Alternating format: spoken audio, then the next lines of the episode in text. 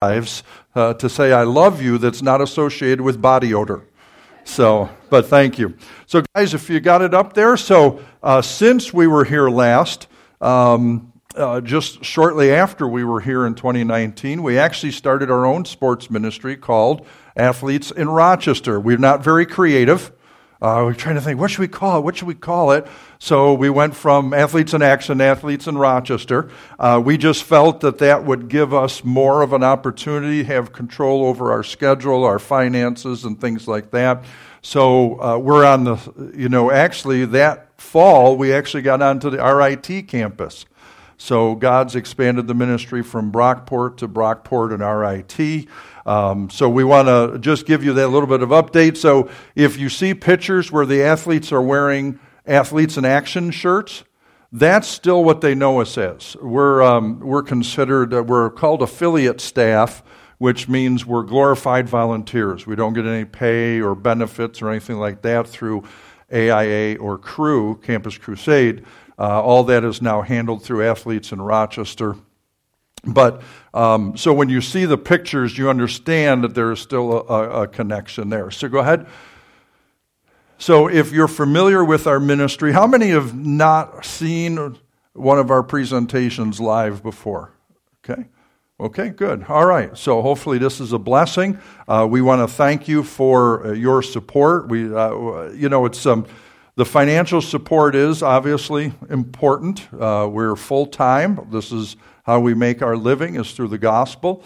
But also, it's a blessing when Erwin will call and say, "Hey, you're the missionary of the month. Do you have prayer requests for us?" So that's a blessing to know that the church is praying for us. And then I think it was probably about a year or so ago, year and a half ago, you guys came out and actually helped serve a meal to one of the teams there. And that's how we minister to them. Our motto is demonstrating the love of Christ to demystify the character of God. And if you've had a chance to watch anything in social media, especially if it is geared towards the younger generation at 18 to 25, you know that there's a very, very negative um, understanding or teaching about God. And, uh, you know, the, the, the, old man with the beard with the lightning bolt sitting on a chair, uh, the cosmic killjoy is how a lot of young people see God. And what we have found is getting on the campus and serving them changes their attitude. First of all, uh, our goal is they would change their attitude towards God, they would change their attitude towards Christianity, and that they would change their attitude about Jesus Christ. And then that gives us the opportunity to minister to them individually. All right? So, those are just several of the events that we've done. All right? Um, so, under our new ministry, we got to take our first missions trip this past June, June of 2021, and we went to Bahamas. We found uh, a ministry there that does a tremendous amount of college age ministry, and then also they use sports to minister to the uh, young people on their island. So we had a chance to take our first missions trip under athletes in action, or athletes in Rochester. Uh, top right is our team. Uh, the couple's name is Don, uh, Bob and Donna Maston, who are missionaries with Caribbean Youth Network, and specifically they work uh, Nassau, the island of Nassau. And then the guy with the boonie hat on is actually one of the coaches from Brockport who is a believer. He went along with us. One of his players, Ellen, and then the other two are gymnasts from Brockport. And our goal was uh, we are endeavoring to take the entire volleyball team down there to teach them volleyball. And uh, most of the team are not believers. So we're hoping to be able to use that time as they teach volleyball. We can exemplify Christ. So that's who the, we call it the E team because it was Emma, Ellen, and Emily uh, that went down with us. The bottom picture on the right is um, when we first got there, uh, Coach Pike and myself had a chance to meet with their national director for volleyball and try to find out if there's a way of playing their national team and things of that nature. Then the next day, we fit, uh, visited one of their government schools and told them that uh, we've got some volleyball uh, aspirations coming there. We got to meet their athletic director. We got to meet their volleyball coach. And they just called an impromptu practice with the coach and Ellen there. So the kids stayed after school and just hung out and played volleyball. We had a chance to get to know them, so that was cool. And then the, the picture on the left, you see the two young ladies. Emma's on top, and Emily is below. They got their Bibles open. We actually visited two different gymnastic clubs. And the second, cl- or the first club, we went two days, and the second day, they got a chance to open the Bible and teach all these girls what God has done in their lives through the sport of gymnastics. Next. So, uh, last two years, even though COVID has obviously uh, not only within the church, but in all of our lives and every aspect of our lives, has definitely been uh, um, a pain to deal with, let's just say it. But what it did for our ministry is the athletes had a lot more time on their hands. They had seasons canceled, and um, in, if they were allowed to practice, it was maybe once or twice a week. So they ended up with more time on their hands. So that has given us the opportunity to do more evangelistic work with them because if they won't respond and meet with you, you can't do much with them. So in 2020, these are the five folks. The Two on the bottom right are wrestlers from RIT. The guy next to me is a football player at Brockport. And the top picture, I know it's hard to see, but the two ladies on my right in the back were uh, hockey on the hockey team for RIT. Those five accepted Christ in 2020. And then these are the five that got saved last year in 2021. Bryce, a football player. Uh, Jerry was an alumni. A guy on the bottom left, Jerry was an alumni and uh, just kept in contact with him. And uh, we've had him over to the house several times. Uh, one of the things we do to spend time with the athletes is we hire them to help us with yard work and projects around the house. And God uh, inevitably just about every time opens up spiritual conversation. So I went out to eat with Jerry, and he accepted Christ. Uh, top right is a gal that Jan was discipling, Natalie, from the gymnastics team. And then she got saved in March. And the bottom right picture is what we ref- kindly, really kindly refer to as a NARP, a non-athletic regular person. Uh, but she, her roommate, hosts Jan's Bible study, so she kind of got trapped. And, but she agreed to be discipled, so she started discipleship last September, and then she got saved in uh, November. And Trevor got saved. He's a wrestler from RIT. He got saved last February. So God has been very good to us. We had another gal get assurance of her salvation. So we're just thanking the Lord for what He's done these last two years. And we've had three get baptized. Sam was one of the wrestlers that got saved in 2020. He got baptized. Uh, Amy is in the middle there. Uh, she got baptized last Easter because that was the only time her family could come up. And so uh, Jan had the idea let's make this a big deal. Let's make this a big deal, and she can invite her teammates. And so she thought, well, maybe we'll get five or 10, you know, teammates, coworkers, and then 15, and then 20, and then 25, and 30, and 35. She had 35 teammates, coworkers, other students, friends come to her baptism. And then it's Easter Sunday, so we hosted a whole dinner for them we had about 10 folks come and help us, even though it was Easter. And we laid uh, ultimate questions. Have you ever seen one of those? Okay, I've got, I think I have one. I'll show you. It's a nice little booklet that we use to give out. It's like a track on steroids. And uh, we laid them out at each place setting, and 20 of them were gone by the end of the day, and two Bibles. So what a great day that was. And Mara, the lady that uh, young lady that Jan just led to Christ, got baptized uh, beginning of February, so a month and a half ago. And so uh, we're talked to pastor about giving our sign up sheet out but i think what we'll do just to save time is we'll do that during the luncheon afterwards uh, very wise to have food uh, after i speak so i'll be a little more concerned with the time because i hate burnt anything um, so but if you want to go online and do it our new website is athletes in rochester athletesinrochester.com, athletesinrochester.com. If you forget to sign up at lunch today, uh, feel free to go on there, go to the contact section, and uh, um, just go ahead and give us your info. Uh, we have, and these are very important now. We've got bumper stickers back there. You get 22% better gas mileage. And at almost five bucks a gallon, that will really help you out. And since we were here last, we have some prayer cards. Uh, these are great uh, dartboard material. Uh, they're glossy, so you can put them in a litter box, and the, and the stuff won't drip through. All right. So, but if you want to pick up one of our new prayer cards, is that not good? Not good? No. I'm getting a not good nod back there. Okay. All right. So just put them on your fridge or wherever uh, you spend the most time during the day. All right. So those are in the back on our table. Uh, so let's go ahead and jump right into our message. Right? Go right into the message, Pastor. Okay. Acts chapter 10. Acts chapter 10. And as it says in your bulletin, uh, we're going to talk about the salvation of Cornelius.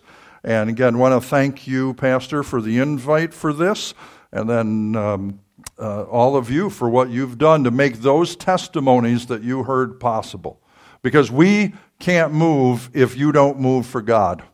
We can't do anything if God's people don't move in our behalf and in obedience to God. So thank you for all you've done for us. Acts chapter 10, Let's start here in verse 1. There was a certain man in Caesarea called Cornelius, a centurion of the band called the Italian Band. Now, that's not a little five piece combo that goes around and doing, you know, performing music for weddings and bar mitzvahs, okay? Uh, this Italian band was a group of soldiers. This is not a musical group. A devout man and one that feared God with all his house, which gave much alms to the people and prayed to God always he saw in a vision, evidently about the ninth hour of the day, an angel of God coming into him and saying unto him, Cornelius. And when he looked on him, he was afraid and said, What is it, Lord? And he said unto him, Thy prayers and thine alms are come up for a memorial before God. And now send men to Joppa and call for one Simon, whose surname is Peter. He lodgeth with one Simon, a tanner whose house is by the seaside, he shall tell thee what thou oughtest to do. And when the angel which uh, spake unto Cornelius was departed, he called two of his household servants and a devout soldier of them that uh, waited on him continually. And when he had declared all these things unto them, he sent them to Joppa. Let's pray. Father, thank you again for the opportunity to open your word. Uh, thank you, God, that we can trust it, that it is uh, the Word of God in truth. And Lord, we're uh, thankful for this story. What an encouragement it is to us to see, uh, just to have you pull back the veil a little bit to show us your hand and how you work for the salvation of men and women. So we ask God that you'd bless not only the reading of your word, the preaching of your word, but that we would give the Holy Spirit opportunity to make application in our lives. And we thank you for all this in Christ's name. Amen. Amen. So, the salvation of Cornelius. Uh, verse 1 There was a certain man in Caesarea called Cornelius, a centurion of the band called the Italian band. Uh, a centurion was a, um, and I don't know what rank we might say in our you know understanding of army and marines and navy and everything, but um, he was over roughly 100 men. That's where they got the name centurion. So this guy Cornelius was up there in the ranks. Uh, the Roman government, uh, the Roman military was the big dog on the block at this time. They were the world power, and they probably would not promote guys that could not do a good job. So Cornelius has some status here in the Roman army. Now, why is he in uh, Caesarea? The reason he's there is they had a procurator there, which was like uh, their IRS guy, their finance guy. And of course, if you've seen any of the movie Chosen or studied, uh, you know, any of the times, you know the Jews really resented the Romans and the way that they taxed them so heavily.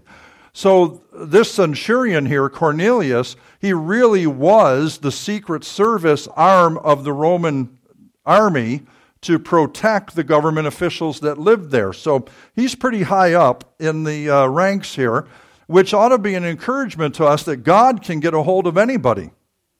It doesn't matter if it's our government, a foreign government, it doesn't matter if it's a high up ranking military officer. God can still get a hold of them. Sometimes we look and we say, oh, no, they're just too far up in life or whatever. They'll never get saved. God knows how to get a hold of them. Number two, a devout man and one that feared God with all his house, which gave much alms to the people and prayed to God always. Notice what it says here about him. Again, this is recorded by the Holy Spirit. This isn't one of us looking at our buddies and saying, Yeah, you're the bottom, you're the best. He says here that he's a devout man and one that feared God. Devout means just he led a good moral life. He was devout, he was dedicated to it, he feared God. Um, he was also a good father. Notice it says he feared God with all his house. So he taught his children, he taught his family to have this same fear of the Lord and gave much alms to the people. He was very generous. Uh, this is the guy that showed up at all the Kiwanis events and the local Rotary and whatever groups you have going on here in Elba. Um, he would show up there. Oh, you're putting a new pavilion in. Let me help pay for that. He was very generous, very generous, gave alms. And then notice it says that he prayed to God always. Would to God that was my testimony. I wish that was my testimony, what people thought of me, that I was devout and I raised my family well and that I was a good man. I gave alms and prayed. What a great testimony. And he's lost. And he's lost. So we say that for the two, two groups of people that may be in the room or watching here today.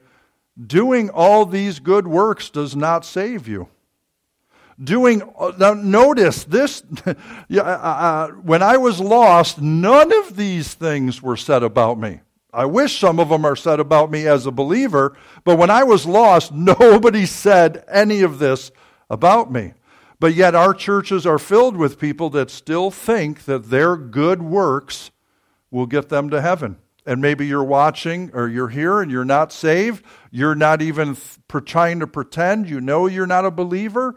Um, I just want to remind you that salvation is not by works which we have done. So Cornelius is a great guy, but he's lost. Verse 3 And he saw in a vision, evidently about the ninth hour of the day, of angel of God coming into him and saying unto him, Cornelius. And when he looked on him, he was afraid and said, What is it, Lord? And he said unto him, Thy prayers and thine alms are come up for memorial before God. I want you to see that God noticed his efforts. Uh, uh, Brother Mike, I don't remember uh, with our age difference, this may not have been an issue when you went to Bible college, but one of the big things when I went was Does God hear lost people's prayers? And then the answer was, well, they only, God only hears if they pray salvation, for salvation. Uh, isn't it funny how just a little Bible can clear up some dumb questions in theology? Cornelius is lost, and God hears not only his prayers, but sees what he does in life. So God does see that. Next slide. Now, uh, I, just want you to be encouraged by these two verses Job chapter 33, 29. And I would suggest you go in sometime and read from about verse 13 to about 30 of Job 32 or 33. You'll be really blessed to see how hard God works to bring lost people to salvation. But I want to read two of these verses. Lo, all these things worketh God what? Oftentimes. Oftentimes. Oftentimes. Oftentimes. Sometimes we we don't see all the work that God is doing behind the scenes to bring someone to salvation. Maybe they're rough with us at work, or maybe it's that parent uh, in one of your recre- you know, one of the recreation leagues that's always just hard and yelling and this.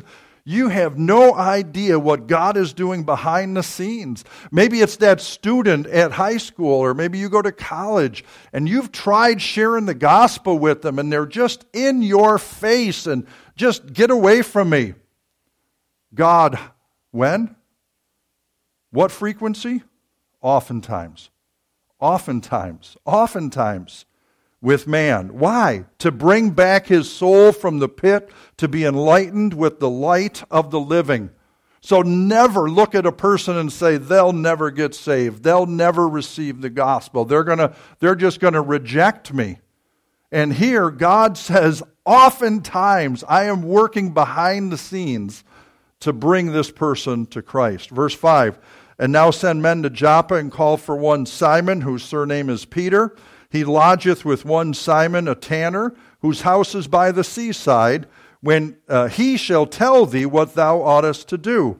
He, notice God says to Cornelius that Peter's going to tell you what you need to do to get saved. God uses people to bring people to Christ. Churches do not win people to Christ. This building does not win anyone to Christ. Now, I don't say that to have you stop your outreach events. I see you've got your sports VBS again this summer. Uh, you've probably got other things that you're doing within the community. Don't stop doing that. That's how a church, a congregation, makes connection with new people in the community. But realize just getting them to an activity isn't what's going to bring them to salvation. It's the individual Christian that interacts with them that gets the opportunity to bring them the gospel. Uh, Romans 10:14 How then shall they call on him in whom they have not believed and how shall they believe in him of whom they have not heard and how shall they hear without a church? What does that verse say? How, the, how shall they hear without a preacher? Without a preacher. We sometimes just, well, we'll just let the church, the church, the church. We are the church. It is us that God has taxed, taxed, uh, uh, uh, uh, tasked, thank you, uh, tasked with bringing the gospel to people, not this building. And what is the gospel? It is good news. Uh, and, and, and telling someone, just accept Jesus in your heart. Just pray. Just pray a prayer. No, just a prayer doesn't bring some sal- salvation. Just accept Jesus in your heart. No, you never see that phrase in Scripture. That's where the Holy Spirit takes residence. How about just turn your life around or turn over a new leaf or do unto others as you would have them do unto you? So, just by way of review, and then also for those that may not know Christ as your Savior, what is the gospel? Number one, realize who Jesus Christ is. Uh, he wasn't just a good teacher. He wasn't just, you know, going around handing out lollipops and kissing babies. Uh, he wasn't just a prophet. He was so much more. Uh, and without controversy, great is the mystery of godliness. God was manifest in the flesh. You say, Do you understand all that? Nope. I just believe it. What does Paul say? He goes, Great is the controversy about this mystery of God becoming a man, coming down in the flesh. I don't understand all those nuances, but I do know John 1 1. In the beginning was the Word, and the Word was with God, and what? The Word was God. And then, if we needed further clarification, John helps us in verse 14. It says, The Word was made what? Flesh and dwelt among us. Isn't it great that, that God is not a God afar off? But when we look at Jesus Christ, he's not just a good man, he is God manifest in the flesh. Secondly, we have to realize that we're a sinner. Um, Bible says Romans 3:23 all have sinned and come short of the glory of God. Um, may I give you an illustration that may help you as you witness to others. Most people believe that their good works are going to get them to heaven, right? If you, that's 99% of every religious system is based on your good works getting you to heaven. And what they're hoping, they're hoping for two things that there's more good than there is bad. And when they get put on the scale, hopefully there's, the good is heavier. Or what they're hoping is when they get on the scale, Adolf Hitler is on the other side. Now, I might even have a chance of getting in if I'm compared to Adolf Hitler right? Now, the whole thing, my good works versus my bad works, I mean, how do you, how much weight is there to helping uh, an elderly person across the street versus murdering someone in your heart? You know, how many how many old ladies have I got to get on the bus to take care of that time I hated someone I wanted to kill him? Right? So that's kind of hard. So this is the illustration I use. It says, notice that we come short of what? The glory of God. So I am on one side of the scale, and guess who is on the other? Jesus Christ. Now, if I'm on the scale first and he steps on, it's going to look like a catapult. He's just got to, as soon as he hits that thing, I'm going to go flying. So as you witness to people, let them know they're not going to be measured against good versus bad works. They're not going to be measured against because what do we do? We always think when we're going to get measured, we're going to pick the worst person we know, right? Right? Say, no, you're going to be measured against the glory of God, which is Hebrews chapter 1, Jesus Christ. So, good illustration to you. The wages of sin is what? It is death. Number three, you must realize you have to repent of your sin. Uh, this is gone in a lot of gospel presentations. It's just they want everything to be warm fuzzies, where you're just you're picking up Jesus and adding him to your life or your schedule. But something has to happen before repentance, turn from, admit wrong, change of mind, tell God you're sorry.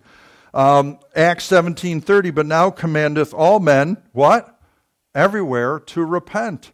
And then Acts 20, 21, testifying both to the Jews and also the Greeks. It's not for one particular religion. It's not for one particular group of people. Notice what it says repentance toward God, and then what?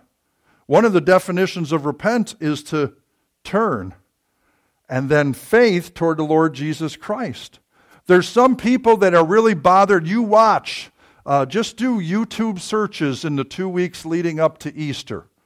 And you watch the number of people around the world that will do all sorts of physical harm to themselves because they think they're doing penance for their sins. But they never turn and put their faith in Jesus Christ. Any time of year, you can watch people say, Oh, yeah, I believe in God. I believe in Jesus. Oh, yeah, he was that cool guy and, you know, ran around doing good things but they've never repented of your sin. Notice that when, when Luke writes the, the story here of Acts chapter 20, uh, recording what Paul said, it is repentance toward God. God, I am sorry for my sin, and then faith in the Lord Jesus Christ. Most people have one or the other. And then realize that you can't earn your salvation. Ephesians 2 8 and 9, for by grace are you saved through faith, and that not of yourselves. It is the gift of God, what? Not of works, lest any man should boast. We could all walk around bragging about how we earned our salvation, and he says you can't boast. And then the second half of Romans 6 23, the gift of God is eternal life through Jesus Christ our Lord. Think about the Ethiopian eunuch. Philip is witnessing to him. They're in the chariot. The Ethiopian eunuch says, Oh, look, here's water. What doth hinder me to be baptized? And Philip says, you got to believe on the Lord Jesus Christ first. You can't get, because baptism, as a religious man, the eunuch thought that that baptism would get him salvation and forgiveness of sins. And Philip says, no, it's the Lord Jesus Christ. Think about the thief of the cross. Uh, you know, Bryce did his testimony or his devotional all about that death, burial, and resurrection of Christ. You think about for half of the time that they hung on the cross, both thieves attacked Jesus viciously. And then, as that one thief just watched how Jesus, how do you do that? People hang you on a cross to crucify you, and you pray, Father, forgive them, for they know not what they do. And that thief is listening to those famous last seven phrases of Jesus, and he's going, This guy is different. This guy is different. And finally says to Jesus, Remember me when thou comest into thy kingdom. And what does Jesus say? I'm sorry, you've got to get baptized. You got to join a church. Oh, yeah, the biggie, because I'm hanging around with John the Baptist. You got to give money, um, or at least bring a potluck for lunch today. Um, you've notice he didn't say any of that. He said, "This day thou shalt be with me in paradise." The thief never had a chance to do anything religious to earn his salvation. And yet Jesus says, This day thou shalt be with me in paradise. So We don't have to earn it. How do you get it? Uh, Romans or John 1:12 says, "But as many as received him, to them gave he power to become the sons of God, even to them that believe on his name." If I had this gift here for this young lady, and I said, I just want you to know that uh, I thought about this. I thought you could really use it. And uh, I paid the price. I didn't even go to Amazon. I actually went to a store and I bought it. What's your name? Aubrey. Aubrey. So this gift is for you. When did it become hers? When she took action and received the gift. Have you ever um, given someone a, a, a, wedding gift. Uh, July 16th, we're going to get a chance to uh, participate in that. Our daughter is uh, engaged to be married July 16th. And uh, imagine if you uh, went to the effort uh, to buy something for our daughter and her fiance. And then they're so appreciative they invited you over for dinner and you come over for dinner, and maybe you got a really nice decorative vase or something, you know, uh, those uh, flowers that last forever, nothing that we've ever had in our house. Um, and then you, you're thinking, like, I can't wait. We're gonna, maybe we're going to put it on the dining room table or have it over on the vestibule or the credenza. You know, where are they going to put it, you know? And you come over and you're trying not to be nosy, and you're just kind of peeking around and looking, and there it is. there it is. It's still in the box, it's wrapped, the card is still under the bow. You paid the price, you put all the thought into it. Did they really receive your gift? People ask, how could a loving God send people to hell? It's because they've rejected his gift. So if you're here today and you don't know Christ as your Savior, realize it's not just what you know, it's taking that step, as Aubrey did, to reach out and receive it. Next slide. Romans 10:9 that if thou shalt confess with thy mouth the Lord Jesus and shalt believe in thine heart that God hath raised him from the dead thou shalt be saved for with the heart man believeth unto righteousness and the mouth confession is made unto salvation for whosoever shall just know these things what does it say whosoever shall what call upon the name of the Lord. Do we have the right one? Verse 13 Whosoever shall call upon the name of the Lord. See, there's that receiving of the gift. So if you've never done that here today, hey, Cornelius was more religious than any of us, and he was still a lost man that needed to get saved. So if you're here today and you don't know Christ, or you're watching online or will watch in the future, realize that your devotion to God does not grant you salvation. It's by receiving the free gift of eternal life through Jesus Christ. Verse 7 And when the angel which spake unto Cornelius was departed, he called two of his household servants and a devout soldier of them that waited on him continually. And when he had declared all these things unto him, them, he sent them to Joppa. On the morrow, as they went on their journey, and drew nigh unto the city, Peter went up upon the housetop to pray about the sixth hour. Notice Peter's just going up to do his devotions. He's just going up to the top of the house to pray. Simon the tanner, remember his roommate? Uh, he's in charge of making lunch. He's really loud in the kitchen. He's clanging pans, and the microwave is beeping, and the oven is going off, and the phone is ringing. So Peter says, I'm tired of all that. I'm trying to concentrate. So he goes up to the rooftop to do his devotions. Verse 10 And as he became very hungry and would have eaten, but while they made ready, he fell into a trance and saw heaven opened and a certain vessel descending unto him as it had been a great sheet knit at the four corners and let down to the earth wherein were all manner of four footed beasts of the earth, and wild beasts, and creeping things, and fowls of the air. And there came a voice to him Rise, Peter, kill and eat. But Peter said, Not so, Lord, for I have never eaten anything that is common or unclean. Can I just give you some, just a little side note here? Don't try to outrighteous God. You know, God's telling you to do something or giving you permission to do something. Don't get into a theological debate about whether it's okay. You know what I'm saying? So Peter going, Not me, Lord. I'm the man. I've never eaten anything unclean. I've never even pulled into a McDonald's. And uh, but uh, verse 15, the voice spake again unto him the second time, What God hath cleansed, that call thou not common. This was done thrice, and the vessel was received up again into heaven. God used an illustration to break Peter's cultural and religious bias. The Old Testament law concerning clean and unclean animals is what Peter was still living by, but God was trying to show Peter that the Gentiles were his creation too and he should do the work of an evangelist with them. Maybe we need to look at the lost differently. Next slide. Uh, God's attitude towards the lost very often is very different than us.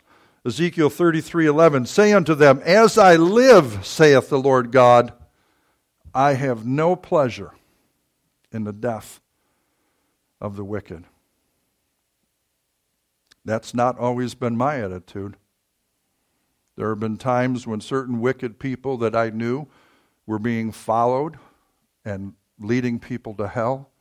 I was glad that they died and went to hell. But God does not think that way. That verse was a stark reminder that my theology about the sin that people brought into the world should not make me hate them to the point that I want them to die and go to hell. He says, I have no pleasure in the death of the wicked. Look at 2 Peter 3 9. The Lord is not slack concerning his promise, as some men count slackness, but is long suffering to usward. Aren't you glad the first time you sinned, God didn't kill you? The first time that we violated his holy law, we violated his holy character, his righteousness. The first time that we sinned, God didn't say, Sorry, Gary, you blew it, man. Bam. You're in hell. But God is not slack. He is long suffering to usward, not willing that what? Any should perish. So God is working on Peter's heart while he's giving Cornelius these instructions.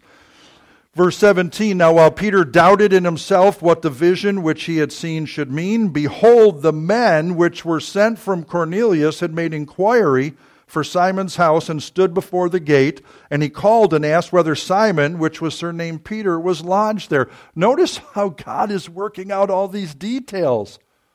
God is dealing with Cornelius the day before, and he is so taken by this vision, this conversation with God, he sends this soldier and two of his servants to go find Peter.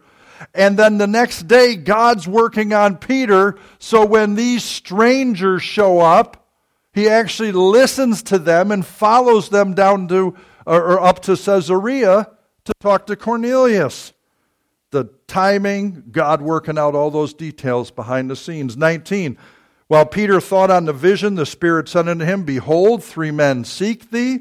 Arise therefore and get thee down and go with them, doubting nothing, for I have sent them. Now, just again, a little side note. This is free. Okay? This is free, a little extra a lot of people get confused trying to find the will of God, or they have to make a decision. And they kind of, in their mind, have a system set up that they go, if these things happen, then I know it's the will of God. And many times when we make those decisions, the first thing, first thing that we de- determine it by are circumstances. Oh, oh, look at that. I wanted to go to an island with lots of blue water, and this person wore blue today. It must be the will of God. And we, we know somebody that said they were going to go to a particular country that was known for a particular color, and it's because they saw someone at work wearing that color. May I suggest the pattern that we see here with Peter? First thing he's doing, he's praying. What did he go up to the top of the house to do? He went up to pray, he went to do his devotions. And then the word of God came to him. Now, we may not get it in an audible voice, but I know where we can get it in uh, about a thousand pages. Right here, we can get the voice of God. And then notice the circumstances supported his prayer and his time in the Word. If you keep circumstances at the end of your criteria for determining the will of God, I think our decisions will be much better. First of all, prayer. Second of all, the word. And then let God confirm that through the circumstances. So he's dealing with Peter. Hey, Peter, I want you to go talk to these guys. Don't call anything common or unclean. He says, they're all my creatures. And then all of a sudden, right when God gets done,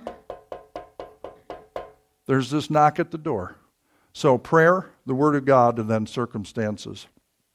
Notice that God gave clear direction with no directions. He didn't tell them the guys' names. He didn't tell them why they were there. He didn't tell them what they were going to do. He just said, There's three guys that are seeking for you. Go down and talk to them. That was it. Think about Abraham. Abraham explaining to Sarah, Oh, uh, we're going to move. Oh, oh, great. I've never liked to hear in the Ur of the Chaldees. Uh, you know, it's kind of hot, dry, like Texas, and I want to move somewhere moist, like New York. And, uh, and, and, so you go, when are we leaving? Um, as soon as we can. Well, where are we going to stay? I don't know. Do you have a AAA tour map? No. Well, well how are we going to know when we get there? We'll just, God will tell us. Go ahead, guys. After you figure out what to give the special women in your lives, that now you can't give them flowers because of Bryce, you try that one on them and see how well that goes over. Hey, we're just going to pack up and move. Where are we going? I don't know. I mean, uh, it's not going to go well. So God says, okay, I want you to go, but he doesn't give him any details. 21. Then Peter went down to the men which were sent uh, unto him from Cornelius and said, Behold, I am he whom ye seek. What is the cause wherefore ye are come? God didn't reveal why they were there to Peter. Peter just had to be sensitive to the Spirit's leading. Sometimes we don't obey unless we have all the details or unless we're guaranteed that the results will be good. That is not a step of faith. God did not tell him the purpose, and God did not tell him the rewards. He just said, You go with these guys. What are they going to do? Take me down a back alley and beat me up? God just said, Go. So if you need all the details and you're gonna, you, you have to have your return on investment all set up, that's not a step of faith. 22.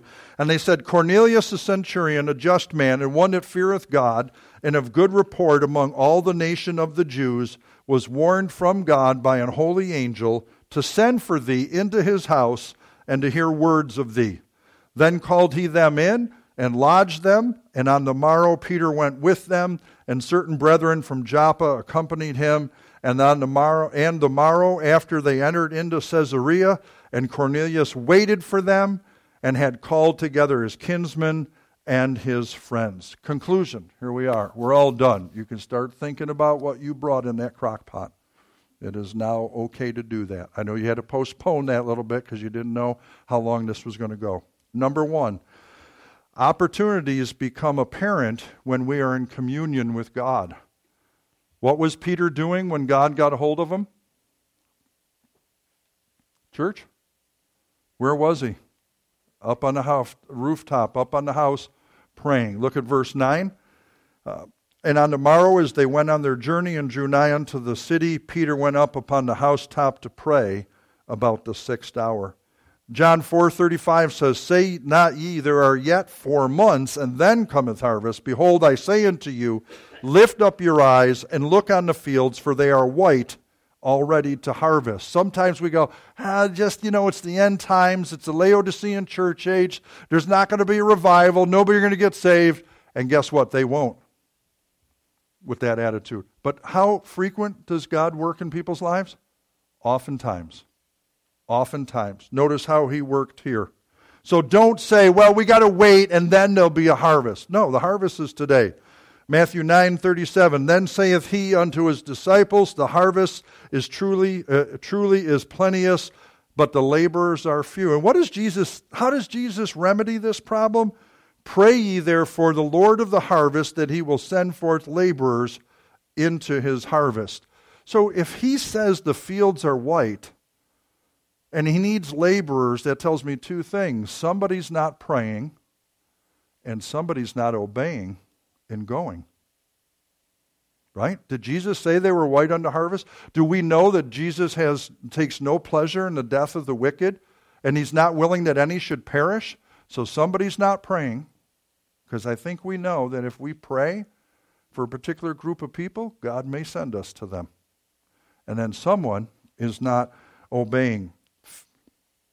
With our eyes on God's kingdom, praying for the lost, you may become God's agent of deliverance in their eyes. Number two, don't worry about having all the details. Just obey what you know. God didn't give Peter all the details. He just said, Look, there's three guys down here waiting to talk to you. Just go with them. I mean, that's it.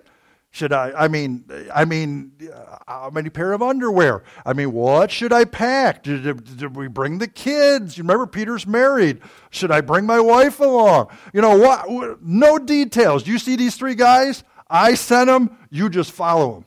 Okay. All right. So don't worry about having all the details. He didn't know what to expect. He didn't know how long it would take. He didn't know if it would be a waste of time.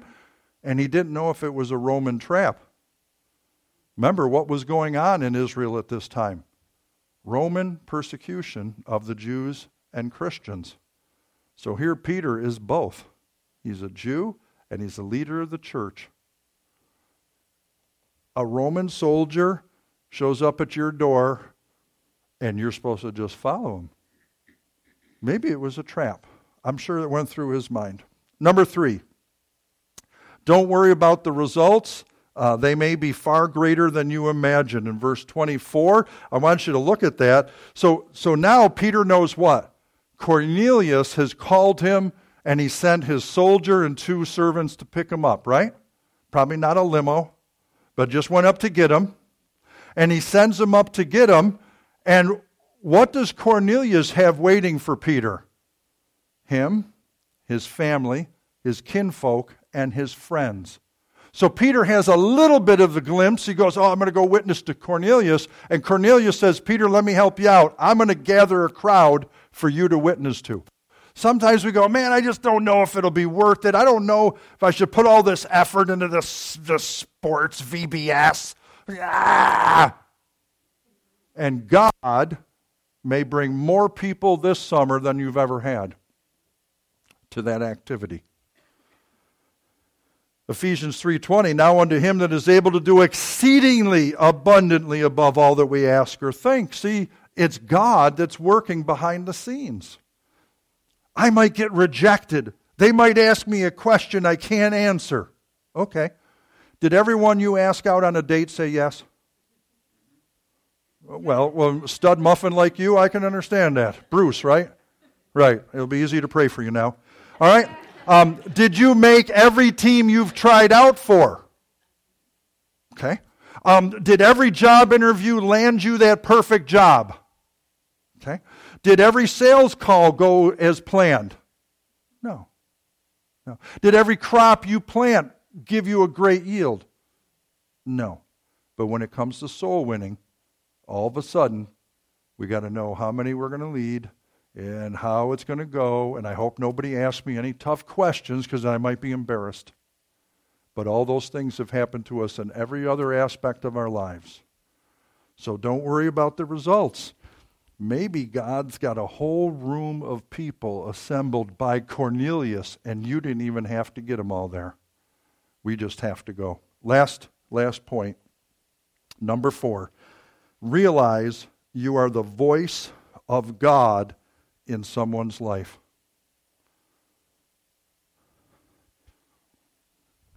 this, I, I, I don't have any answer for this. Why didn't God witness to Cornelius? Right? God, God and Cornelius are talking like we are here. God and Cornelius, God uh, gives him Peter's name, his address, his Instagram account, his Facebook page, his cell phone number. God gives Cornelius everything there is to know about Peter, and God didn't witness to Cornelius. Didn't he know the Romans road? Oh, that's right. It wasn't written yet. Sorry. Didn't he know the Psalms road? Didn't he know Isaiah 52 and 53 about the crucifixion of his son? You understand, young man? God did not witness to him because he wants us to witness to him. Who do you think would do a better job of leading an athlete to Christ? Me or God? And who did he send? These two fossils back onto a college campus, 51 years old, and we're going back on the college campus? Can't you do better job? God goes, Yeah, I can. But God and churches don't win people to Christ, Christians do. 26 athletes at NARPS have accepted Christ in 12 years. And God could have done a much better job witnessing to them. God uses his people to bring the gospel to the world. So here's our map uh, Caesarea on the top, Joppa on the bottom. It's 40 miles apart. 40 miles. Now, the average person, I know with my legs, it's a little faster. Okay? Uh, Aubrey, 5'3, 5'4? I was, you didn't have, it's not true confession. You just, just nod, just nod. So Aubrey's going to do three steps to my two, okay? But the average person walks about three miles an hour. So that's 13 hours of walking to get there.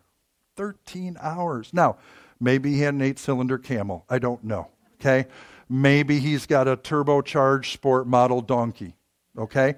Now, I did check because most people say, oh, they ride a donkey. A donkey, you know what the average speed of a donkey is? Three miles an hour. If you go back to Leviticus, you'll see a time between donkeys and humans and their soul.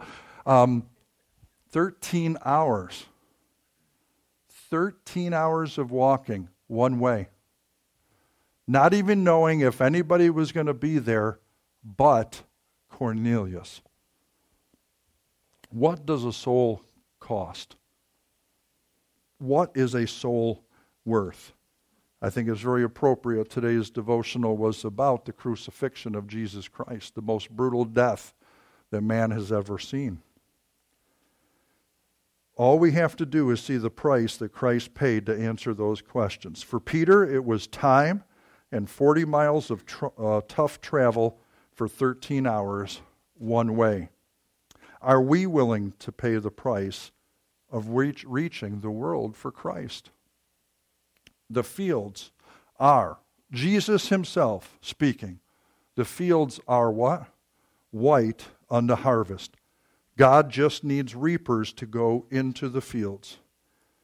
Are we willing to go? Are we willing to go to a neighbor? Are we willing to go to a campus? Are we willing to go to a different county, a different state, or a different country? To bring the gospel to someone you have no idea what God is doing in their heart to prepare them for you to bring the message. Pastor?